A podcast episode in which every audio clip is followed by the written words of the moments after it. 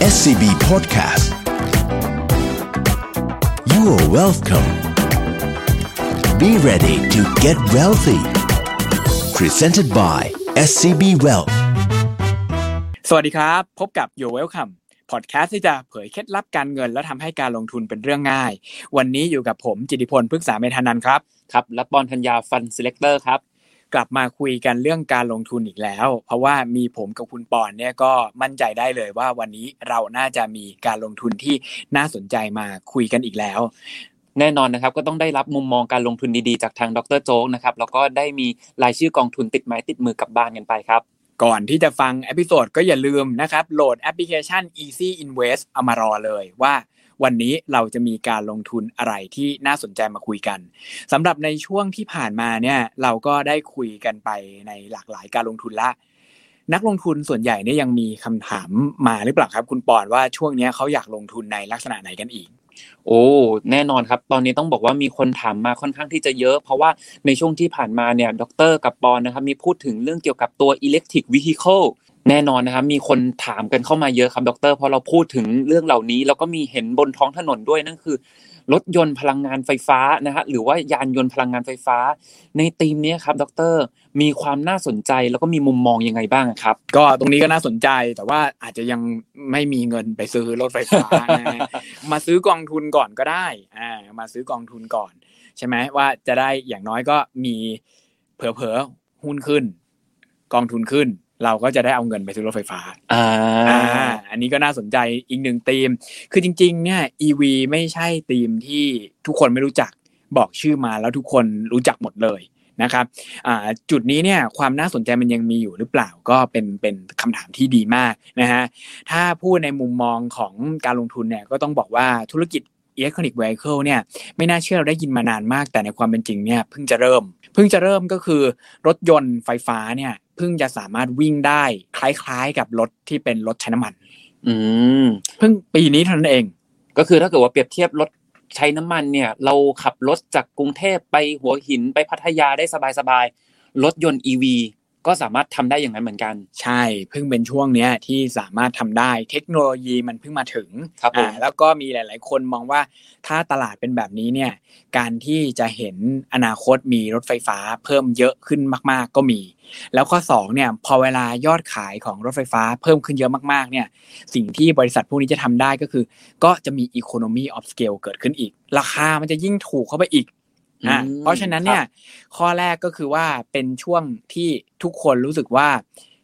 สามารถลงทุนได้ละ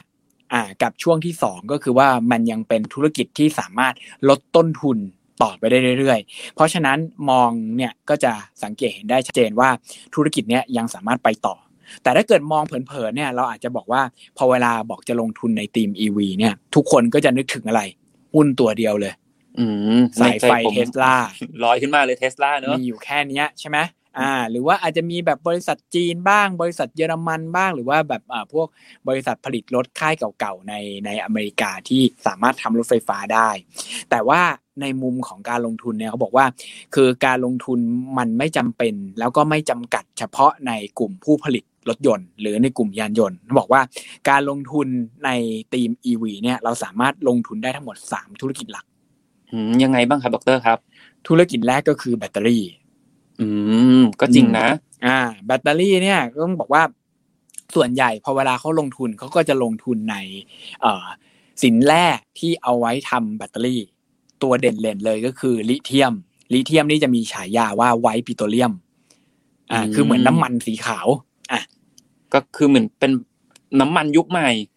คือจุดเด่นของเขาเนี่ย สมัยก่อนเราจะมีแบตเตอรี่เป็นก้อนๆใช่ไหมครับอ่าแล้วก็วิธีการเก็บไฟเนี่ยมันอาจจะไม่ได้เยอะได้ขนาดนั้นครับอ่าแล้วก็มีมีความสามารถในการใช้ที่จำกัด ตอนนี้เทคโนโลยีมันทำให้สามารถใช้ได้มากขึ้นอ่าแล้วก็ประสิทธิภาพเนี่ยสูงแล้วก็รวดเร็วมากขึ้น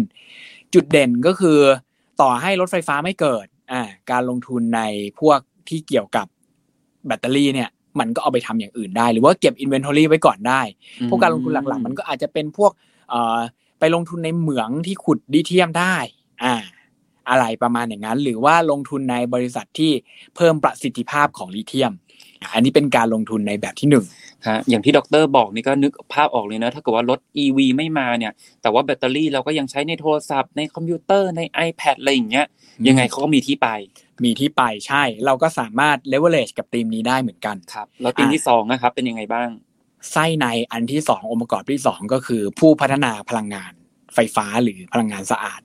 อันนี้จะแตกต่างนิดนึงก็คือ EV เนี่ยเหมือนเป็นตัวเก็บพลังงาน เขาเรียกว่า energy storage ครับ อันเนี้ยจะแตกต่างจากแบบแรกนิดหนึ่งคือแบบแรกแบตเตอรี่เนี่ยคือ energy storage ครับแต่อันเนี้ยคือผู้ผลิต ผู้ผลิตก็อาจจะบอกว่าใช้พลังงานในหลาย ๆ รูปแบบ อ่าเราอาจจะเคยได้ยินบอกว่าสมัยเนี้ยไม่จำเป็นต้องเอาน้ำมันทำพลังงาน หรือว่ามีคงมีเขื่อนหรืออะไรแบบอย่างเงี้ยอ่าหรือว่าต้องมีความร้อนเท่านั้นก็บอกว่า ตอนนี้ก็สามารถทำได้เซลล์เชื้อเพลิง แสงแดดหรือลมอ่าก็เริ่มที่จะมี economy of scale ขึ้นมา ซึ่งบริษัทพวกนี้ก็บอกว่ามันก็มีจุดเด่นในการกำหนดโครงสร้างพื้นฐานที่รองรับธุรกิจ EV เช่นเดียวกัน ตัวอย่างเช่น เราจะบอกว่าเคยเห็นที่บางประเทศ ทำเป็นถนนที่เป็นรับพลังงานแสงแดดเป็นถนนโซลาร์เซลล์ไหมโอ้โหอ่าทั้งถนนเลยเหรอฮะ แล้วพอเวลารถวิ่งไปฟึบเป็นเลนรถสาธารณะก่อน อ่า แล้วก็วิ่งไปโดยที่แบบใช้พลังงานแสงแดดอย่างเดียวโอ้โระหว่างทางที่มันไม่วิ่งมาก็เก็บพลังงานไว้ล้ำขนาดนั้นวิ่งไปเก็บพลังงานไป ถูกต้องหรือว่าลม อ่า ลมเนี่ยใช้ในการเดินทางปกติก็แบบอ่าเรือใบอะไรประมาณอย่างนั้นอยู่แล้ว ครับ อ่า แต่ว่าก็ผันมาให้มัน efficient มากขึ้น ก็คือสามารถใช้เก็บกักพลังงาน แล้วก็สามารถปล่อยไปให้ในธุรกิจเอ่อการขนส่งได้เช่นเดียวกันอืมตรงเนี้ยจุดเด่นก็คือว่าแต่ละคนก็จะมีวิธีการสร้างพลังงานที่แตกต่างกัน ครับผมพัฒนามาไม่เหมือนกันอ่าบอกว่าเนี่ยบางคนก็บอกเอาเอาขยะมาเผาอ่าเพราะฉะนั้นน่ะจุดเนี้ยจะเป็นจุดที่มีการพัฒนาสูงมาก หลายคนที่บอกว่าโอเค อยากจะลงทุนในในบริษัทที่ R&D เยอะๆเลย เพราะว่ากะว่าอนาคตเนี่ยจะกลายมาเป็นเอ่อผู้นำทางด้านเทคโนโลยีเกี่ยวกับการผลิตไฟฟ้า ก็เป็นส่วนหนึ่งของการลงทุน EV อืมครับผม แล้วอันสุดท้ายอะครับดรคืออะไรแน่ครับนอนว่าต้องเป็นผู้ผลิตรถยนต์นั่นแหละ ก็คือ manufacturer เลย ใช่ครับแล้วผมผู้ผลิตรถยนต์เนี่ยต้องบอกว่าความผันผวนจะแตกต่างกับ 2 แบบแรก อ่าความผันผวนเนี่ยจะน้อยกว่าแบตเตอรี่ ความผันผวนจะน้อยกว่า พวกพัฒนาเทคโนโลยีในการผลิตไฟฟ้าอ่าแต่ว่าผลิตเป็นของที่จับต้องได้เป็น end product ให้ user ซึ่งตรงนี้เนี่ยจะมี 2 กลุ่มอ่าสองกลุ่มก็คือกลุ่มที่อ่าเป็นผู้ผลิตแบบใหม่ ผู้ผลิตแบบใหม่คือเป็นบริษัทที่ตั้งขึ้นมาแล้วเป็น EV มาตั้งแต่อ้อนแต่ออกเลย กับอีกแบบหนึ่งก็คือเป็นบริษัทเก่า ซึ่งปกติก็เป็นรถน้ำมันแหละอ่าแล้วก็พยายามจะ ปลงตัวเองขึ้นมาเป็นไฮบริดอ่าแล้วก็ขยับขึ้นมามาเป็น EV ในช่วงอีก 10 ปีข้างหน้า ความต่างก็คือว่ากลุ่มที่เป็น EV เลยเนี่ย ส่วนใหญ่แล้วมันดูน่าตื่นเต้นกว่าอืมเพราะเขาต้องสู้ชีวิตมากเลยกว่าที่จะขึ้นมาได้ เพราะว่าเขาไม่มี cash flow แบบเก่าๆอืมแต่แบบที่สองเนี่ย ถามว่าต้องตู้ชีวิตขนาดนั้นไหม เหมือนลูกคนรวยอะก็มีเงินอยู่แล้ว แล้วก็มีธุรกิจที่ทำอยู่แล้ว เขาก็จะบางทีคิด สองทางนะ ก็เอ๊ะหรือว่าจะต้องทำธุรกิจแบบเดิมๆต่อไปก่อน แล้วก็ค่อยๆปรับตัวไป เพราะฉะนั้นพอเวลาลงทุนเนี่ยเราก็ต้องเวทเอาดีๆ ว่าเราอยากจะลงทุนในกลุ่มไหนมากกว่ากัน คือกลุ่มแรกอาจจะบอกว่าโอเค มันเป็นอนาคตก็จริง แต่ว่าความผันผวนก็จะสูงแล้วราคาก็จะแพงส่วนกลุ่มที่สองเนี่ยแน่นอนราคาถูกความผันผวนต่ำกว่า แต่จะมีอนาคตหรือเปล่าก็ต้องดูว่าสามารถหนีจากการดิสรับในอุตสาหกรรมนี้ที่กำลังจะกลายเป็น EV ทั้งหมดได้มากขนาดไหนครับ มาถึงตรงนี้สามอย่าง เพราะฉะนั้นจริง ๆ แล้วเราบอกว่าลงทุนใน EV เนี่ยไม่ใช่ไปซื้อหุ้นรายตัวนะอ่าแต่ว่ามักจะเป็นกองทุนที่ประกอบไปด้วยสามสี่องค์ประกอบที่เราคุยกันไป แล้วแต่ว่าบลจเนี่ยจะสามารถไปแพ็กเกจมาได้ หน้าตาประมาณไหน แล้วอย่างในแอปพลิเคชัน Easy Invest ของเราตอนนี้ ถ้าเกิดใครบอกว่า โอเค ซื้อรถเทสลามาขับแล้วยังรู้สึกไม่หนำใจ อยากจะลงทุนในธีมที่เป็น Electric Vehicle บ้าง มีการลงทุนที่ใกล้เคียงหรือว่าน่าสนใจที่หรือเกี่ยวข้องยังไงบ้างครับ ครับผมดรครับ ถ้าเกิดว่าผมไปค้นในตัวแอปพลิเคชัน Easy Invest นะฮะของเราเนี่ยที่สามารถซื้อขายกองทุนได้ถึง 19 บลจนะฮะผมก็เห็น 2 กองทุนนะฮะเด่นๆ ที่เกี่ยวข้องกับธีมนี้นะครับนำมาฝากดรแล้วก็ท่านผู้ชมนะครับโดยผมขออนุญาตแบ่งเป็น 2 แก๊งนะฮะแก๊งแรกเนี่ยก็ต้องบอกว่าเป็นกองทุนที่เน้นลงทุนเกี่ยวกับ Electric Vehicle และเกี่ยวกับตัวแบตเตอรี่นะฮะที่ดรพูดนะครับ แต่ว่าแก๊งที่2นะฮะก็จะเป็นทั้งตัวรถ EV นะครับตัวแบตเตอรี่แล้วก็เป็นตัวพลังงานสะอาดอย่างที่ดรพูดด้วยนะครับผมเรามาที่แก๊งแรกก่อนนะฮะแก๊งแรกนั่นก็คือกองทุน UEV จากทางบรจ UOB กองทุนกองนี้เนี่ยฮะเขาจะมีการแบ่งครึ่งครึ่งครึ่งหนึ่งเนี่ยจะไปลงทุนผ่านทางกองทุนที่เป็น Active Fund ชื่อว่า Robeco Smart Mobility Equity Fund กองทุนกองนี้เขาก็จะเน้นลงทุนในบริษัทต่างๆ ทั่วโลกนะฮะที่ดำเนินกิจการเกี่ยวกับทางด้านระบบขนส่งในอนาคต เช่น ยนต์ไฟฟ้าการผลิตแบตเตอรี่ เครือข่ายดิจิตอลเกี่ยวกับการขนส่ง